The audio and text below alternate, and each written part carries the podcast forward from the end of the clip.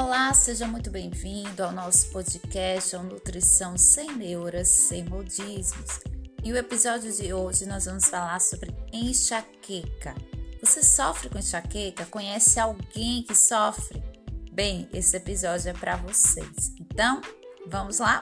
Episódio novo no ar.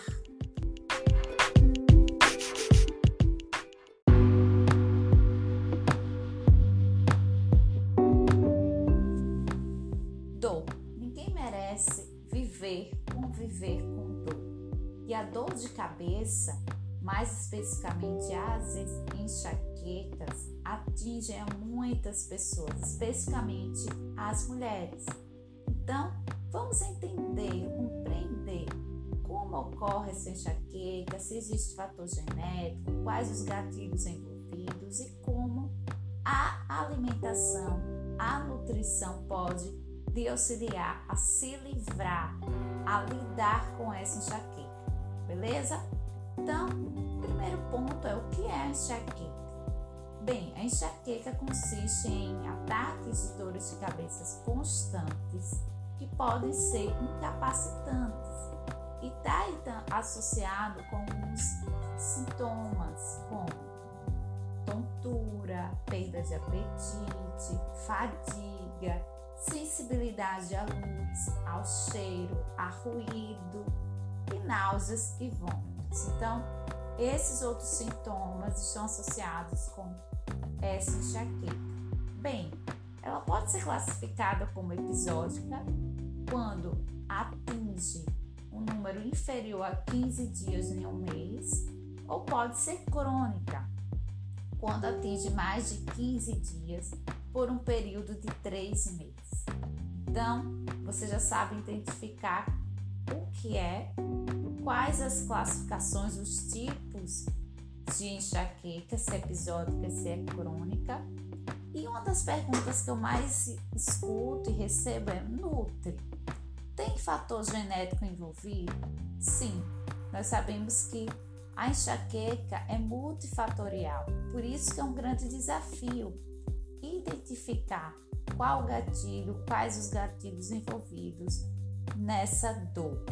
Bem, a genética tem um papel aí no desenvolver dessa, envolvido no desenvolvimento dessa enxaqueca, mas nós não podemos simplesmente jogar a culpa na genética, pois o ambiente tem sim um fator decisório para o surgimento e, claro, a incidência e frequência dessas dores de cabeça, dessa enxaqueca.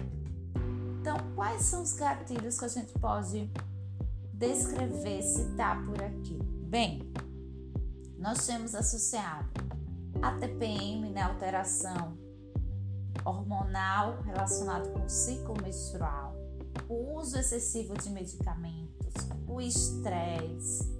Nós temos também, claro, os fatores ou os itens associados com a alimentação, como o uso ou consumo de aditivos alimentares, como corante amarelo, a cafeína, os adoçantes artificiais, como o espartame, o fato de atrasar ou pular refeições, esse item aí relacionado com a hipoglicemia, o chocolate, frutas cítricas, nozes, laticínios, o álcool, o glutamato monossódico, o glúten, a tiramida, tiramina e os nitritos são aí alguns dos gatilhos alimentares associados.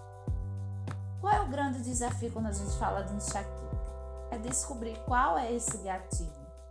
Porque cada indivíduo pode desenvolver a partir de um gatilho específico. Então, na nutrição, a gente usa técnicas, ferramentas de avaliação para identificar esses gatilhos, como recordatórios de 24 horas diários alimentares, aonde o paciente vai, por um período, descrever tudo que ele consumiu. Se naquele dia houve episódio, e aí nós vamos fazendo a associação.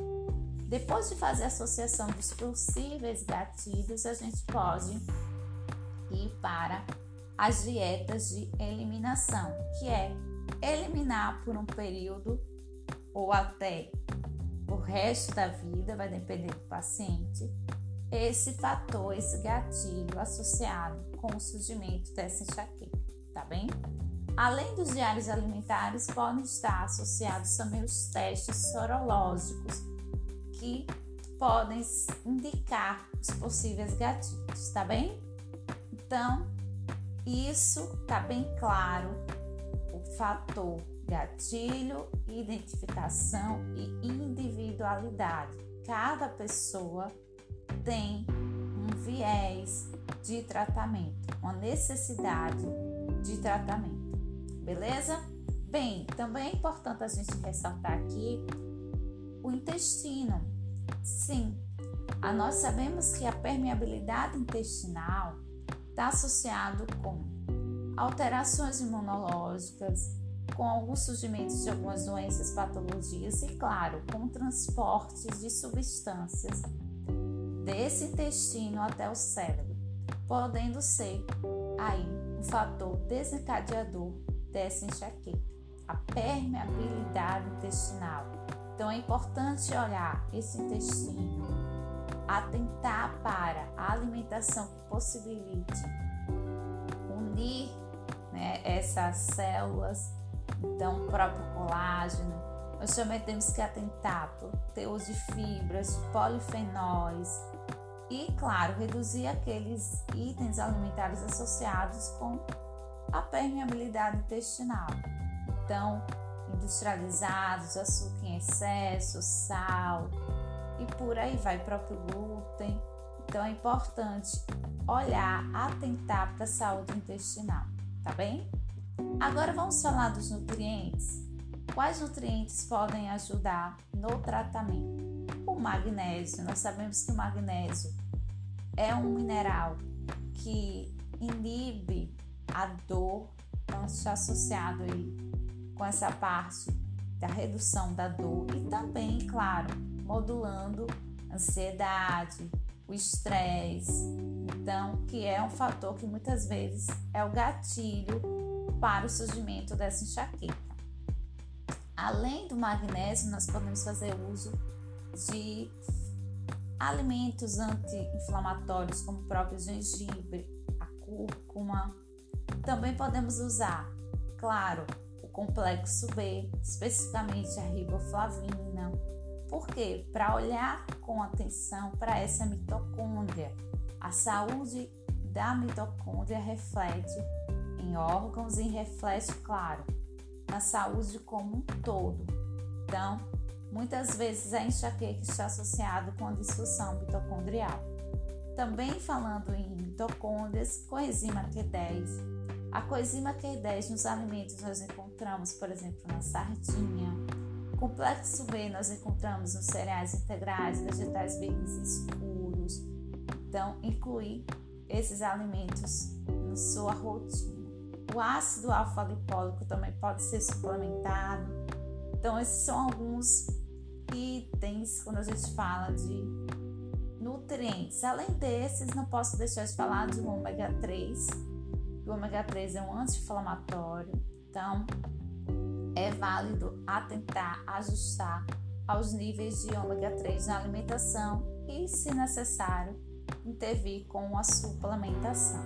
Claro, essa alimentação deve reduzir, evitar farináceos, açúcares industrializados, porque a gente sabe que além da ausência de um teor nutricional interessante desses grupos de alimentos, também eles podem provocar picos de glicemia, eles possuem uma alta carga glicêmica, que pode ser o gatilho, sim, da enxaqueca, além de promover outros desequilíbrios, tá bem?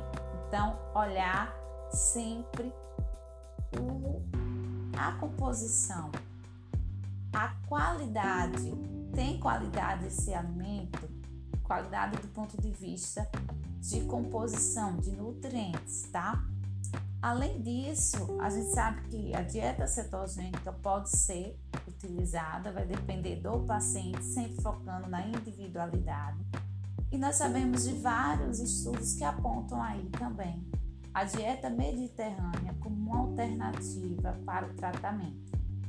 Uma dieta que é baseada no consumo de peixes, baixo consumo de carne vermelha.